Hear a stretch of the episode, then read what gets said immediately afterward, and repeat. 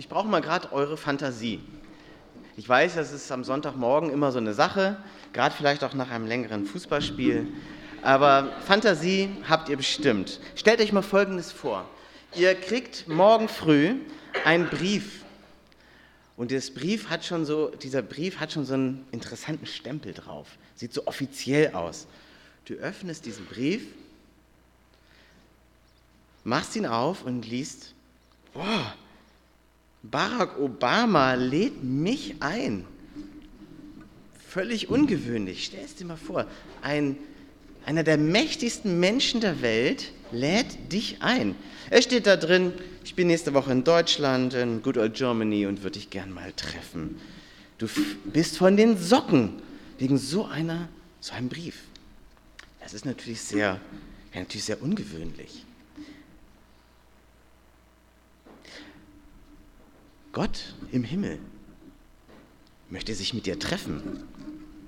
Das ist für uns ein bisschen normaler. Wir können uns das schon vorstellen. Immerhin ist Gottesdienst ja auch so etwas wie die Audienz beim König, Schöpfer der ganzen Welt, der, der alles in seinen Händen hält. Gott möchte sich mit uns heute treffen. Das ist auch eine Audienz. Es ist vielleicht schon etwas normaler oder irgendwie üblich, weil in jedem Dorf steht eine Kirche und ähm, das ist irgendwie so klar. Aber Gott ist viel mächtiger als Barack Obama und Yogi Löw und wie sie nicht alle heißen. Woran erkennt man, dass jemand an dir interessiert ist? Wenn er dir begegnen möchte. Wenn jemand dir begegnen möchte und sich nicht zu schade ist, deine Geschichte zu hören, dir zuzuhören, dich anzuschauen, weißt du, er ist an dir interessiert. Sie ist an dir interessiert. Da ist ein Mensch, der nicht nur oberflächlich, so per Computer vielleicht kommuniziert oder, oder so, sondern der will sich mit dir treffen. Okay, nun stellen wir uns das also vor, ein ganz mächtiger will sich mit uns treffen. Gott will sich mit uns treffen. Er zeigt Interesse. Und es gibt eine, eine Geschichte, auf die ich jetzt heute eingehen will, die steht in der Bibel. Aber das ist nur ein Beispiel dafür, wie Gott so ist. Denn es gibt ganz viele Geschichten davon, wie Gott Menschen begegnet. Und aus diesen Geschichten, die aufgeschrieben wurden, können wir so ein bisschen lernen, wie das jetzt auch mit uns ist. Denn es ist immer noch derselbe Gott. Wir müssen uns gar nicht so vorstellen, dass das so alte Geschichten sind, die nichts mit uns zu tun haben. Ja, alt sind sie, aber sie haben etwas mit uns zu tun, weil der Gott derselbe ist wie damals. Und deswegen können wir sehr wohl sehr viel für unser Leben auch begreifen, wenn wir die Bibel ernst nehmen und, und das mal einfach hören. Ich lese euch diese eine Sache vor. Ähm, die steht im Johannesevangelium. Das ist das dritte Wunder, was berichtet ist. Johannes hat so ein bisschen gegeizt mit Wunderberichten. Nur sieben sind uns berichtet im Johannesevangelium. Das ist das dritte. Und wenn Johannes also was aufschreibt, aufgeschrieben hat, dann ist das so wirklich ganz ausgewählt. Dann hat er die Worte wirklich ausgewählt, zusammengestellt. Da kann man wirklich mal so genau hinschauen, was da steht. Das ist nicht ein Roman, das sind wenige Sätze, die es aber in sich haben. Das ist die Heilung eines Gelähmten am Sabbat. So steht das überschrieben in der Lutherbibel. Johannes 5, Vers 1. Einige Zeit später war wieder ein jüdisches Fest und Jesus ging nach Jerusalem hinauf. In Jerusalem befindet sich in der Nähe des Schaftors eine Teichanlage mit fünf Säulenhallen. Sie wird auf Hebräisch Bethesda genannt. In diesen Hallen lagern überall kranke Menschen, blinde, gelähmte, verkrüppelte. Unter ihnen war ein Mann, seit 38 Jahren krank. Jesus sah ihn dort liegen und es war ihm klar, dass er schon lange leidend war. Willst du gesund werden? fragte er ihn. Der Kranke antwortete, Herr, ich habe niemand, der mir hilft, in den Teich zu kommen, wenn das Wasser sich bewegt. Und wenn ich es allein versuche, steigt ein anderer vor mir hinein. Da sagt Jesus zu ihm, steh auf, nimm deine Matte und geh. Im selben Augenblick war der Mann gesund. Er nahm seine Matte und ging. Der Tag, an dem das geschah, war ein Sabbat. Deshalb wiesen die führenden Männer des jüdischen Volkes den Mann, der geheilt worden war, zurecht. Heute ist Sabbat. Es ist dir nicht erlaubt, eine Matte zu tragen. Er entgegnete, der, der mich gesund gemacht hat, hat mir gesagt, nimm die Matte und geh. Und wer ist dieser Mann? fragten sie. Wer hat zu dir gesagt, nimm deine Matte und geh? Aber der Geheilte wusste nicht, wer es war, denn Jesus war unbemerkt in der Menschenmenge verschwunden. Später traf Jesus den Mann im Tempel wieder. Du bist jetzt gesund, sagte Jesus zu ihm. Sündige nicht mehr, damit dir nicht noch was Schlimmeres passiert, als was du jetzt durchgemacht hast. Der Geheilte ging zu den führenden Männern zurück und berichtete ihnen, dass es Jesus war, der ihn gesund gemacht hatte. Von da an begannen die führenden Männer des jüdischen Volkes, Jesus zu verfolgen, weil er so etwas am Sabbat tat. Ja, wir müssen uns das jetzt nicht vorstellen, dass das wie ein Krankenhaus war. Da waren fünf Hallen in Jerusalem errichtet worden, um die Kranken alle zu sammeln. Aber es waren nicht Pfleger und lauter Krankenschwestern und Ärzte dort vor Ort, sondern man hat sie dort gesammelt. Sie waren auch weg von der Straße. Das hat das Straßenbild auch wohl schöner gemacht. Und man hatte sie so ein bisschen ähm, gezielt dort untergebracht. Und sie konnten dort natürlich auch äh, leben, weil dort Wasser war, sich waschen und dort leben. Das muss furchtbar gewesen sein. Das muss schrecklich gewesen sein. Hunderte, vielleicht tausende Leute passten da rein. Man hat das ausgegraben, ein paar Stellen hat man davon gefunden, wo das wohl war. Ähm, das war riesengroß, eine große Anlage für so eine kleine Stadt. Und Jesus geht genau zu dieser Person. Jesus hat Interesse an dieser einen Person. Er hätte auch zu hunderten anderen gehen können. Er ging zu ihm. Genauso wie Jesus das mit vielen einzelnen anderen tat. Jesus ging zu der Frau, die gerade gesteinigt werden sollte.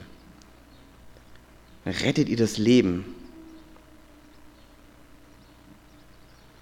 Jesus ging zu lauter Einzelnen. Wenn wir die Geschichten so durchlesen, es sind immer Begegnungen da. Der blinde Bartimäus, hier zu Zachäus, ähm, Nikodemus, Privataudienz mit Jesus. Das zieht sich durch. Lauter einzelne Begegnungen. Und alle diese Begegnungen sind segensreich für die Menschen. Die sind aber nicht immer so easy. Es ist nicht wirklich leicht, Jesus zu begegnen. Jetzt denkt mal zum Beispiel an den reichen Jüngling, wie er so schön heißt. Der Reich, der einen riesen Reichtum hatte. Und der am Schluss traurig weggeht, weil sein Reichtum ihm irgendwie im Weg steht. Jesus hat ihn schon herausgefordert.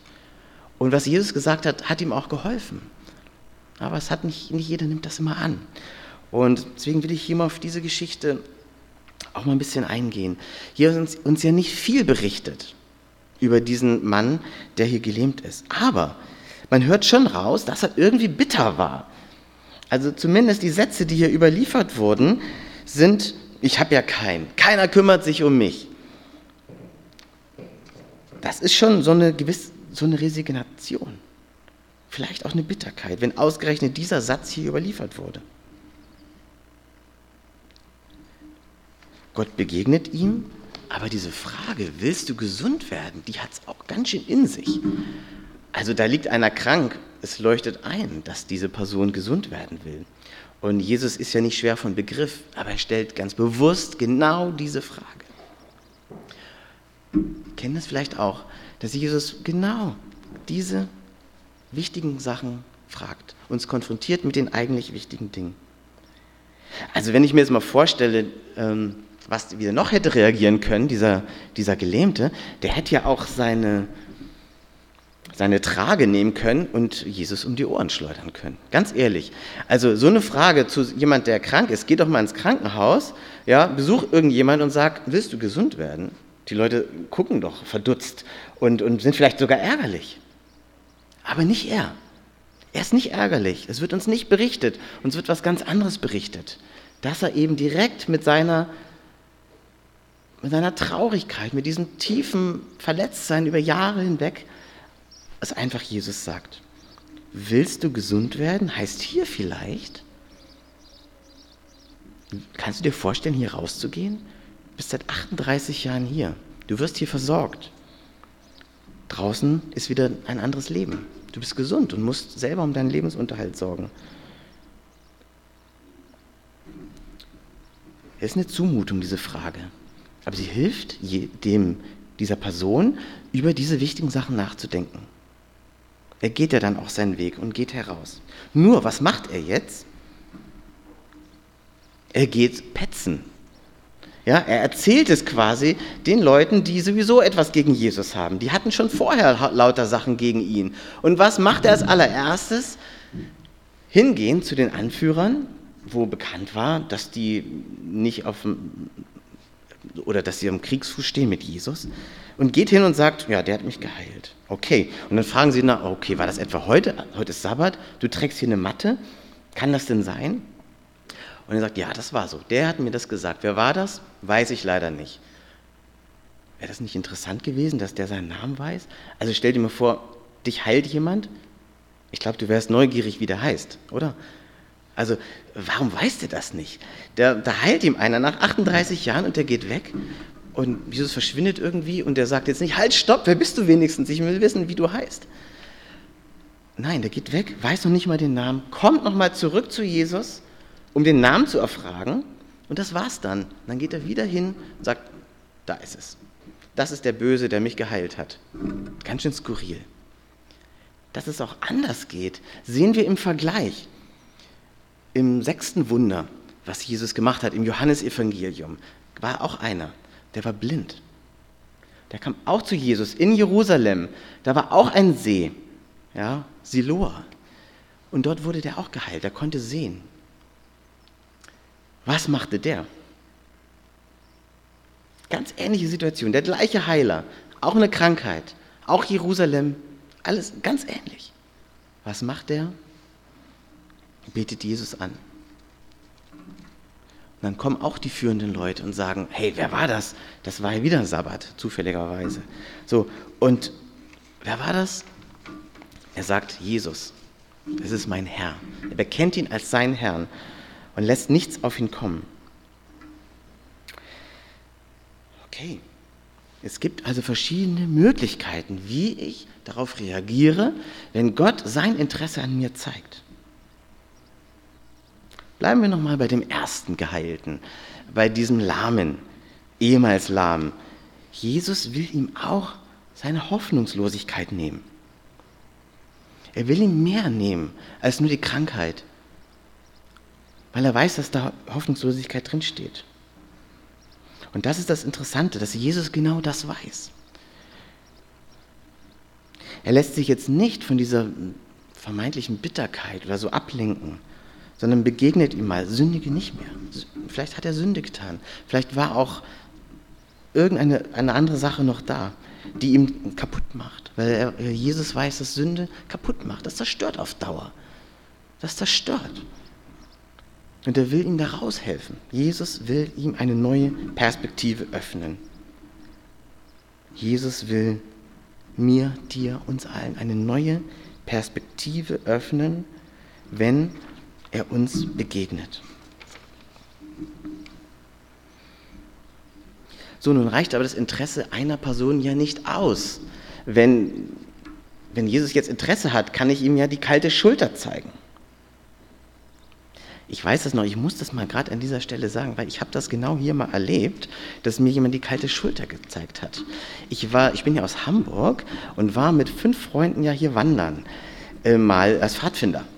Genau. Und wir sind hier gewandert durch die Hohenlohe zu, mit fünf jungen Männern Anfang 20 und haben gedacht, wäre das nicht schön, fünf junge Damen in unserem Alter zu treffen?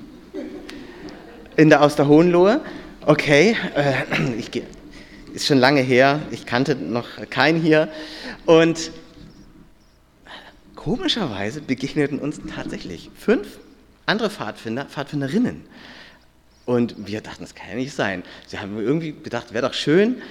Und wir sprechen die an und merken, kalte Schulter abweisen. Das Interesse war ganz, ganz klar nur auf unserer Seite vorhanden damals und sie sind ihres Weges gezogen und wir saßen frustriert äh, da. Aber es ist ganz klar, dass wenn irgendeine Begegnung stattfinden soll, muss ein Interesse von beiden Seiten vorliegen, ganz logisch. Und so ist das bei uns ausgegangen. Keine Ahnung, wer das war, nie wieder gesehen. Aber mit Gott ähnlich. Der Ball liegt bei uns auch im Feld. Wir wissen ja, dass Gott Interesse hat. Wir wissen das ja, vielleicht schon seit Kindheit an. Aber zeigen wir nicht doch manchmal die kalte Schulter? Und denken, ja, okay, das gut, die guten Zeiten, ja, da lasse ich jetzt Jesus ran. Aber so die schlechten Tage, nee. Meine Bitterkeit, nee, die will ich behalten. Da lasse ich keinen ran. Vielleicht machen wir das nicht so rational, wie ich es hier gerade vorstelle, sondern so ein bisschen unbewusst. Dass wir an Jesus an manche Dinge ranlassen und an manche Dinge sagen, nee, sorry, das, ich fühle mich da irgendwie vielleicht auch ganz wohl mit dem, mit meinen Verletzungen oder mit was auch immer ist. Und vielleicht wissen wir ganz genau, dass Jesus da rein will. Genau wie das hier unangenehm war, diese Frage, willst du gesund werden? Ist vielleicht auch manchmal unangenehm. Wir dürfen nur wissen, dass wir Vertrauen haben können zu Jesus Christus. Er ist nicht irgendwer. Er will das nicht aus Neugier äh, wissen, wie es uns geht. Er, er, hat kein Interesse an uns, weil er das bei Facebook posten will hinterher, was uns äh, tief bewegt. Nein, ganz logischerweise nicht. Er hat Interesse an dir, weil er dich segnen will, weil er dich liebt. Schon immer, schon bevor wir auf die Welt kamen, hat er uns geliebt. Und natürlich hat er Interesse daran, weil er weiß, dass wir seine Geschöpfe sind. Er will das. Liebt uns. Und deswegen tut es manchmal weh, zu sagen, ja, auch da rein lasse ich dich. Eine Beziehung braucht beide Seiten. Vielleicht, vielleicht erwidern wir sein Interesse. Vielleicht erinnern wir uns auch an Sachen, wo es mal so kleine Begegnungen schon gab mit Jesus. Ich muss da manchmal drüber nachdenken, wo ist mir eigentlich Jesus immer mal begegnet? Und da braucht man manchmal Ruhe. Und dann überlegt man, hey, eigentlich weiß ich, dass es ihn gibt. Und eigentlich weiß ich auch, dass er gut ist. Und eigentlich weiß ich auch, dass er mächtig ist. Und dann kann ich ihn doch hineinlassen in mein Leben. Weil was spricht noch dagegen? Was spricht eigentlich noch dagegen zu sagen, ja, du sollst da rein?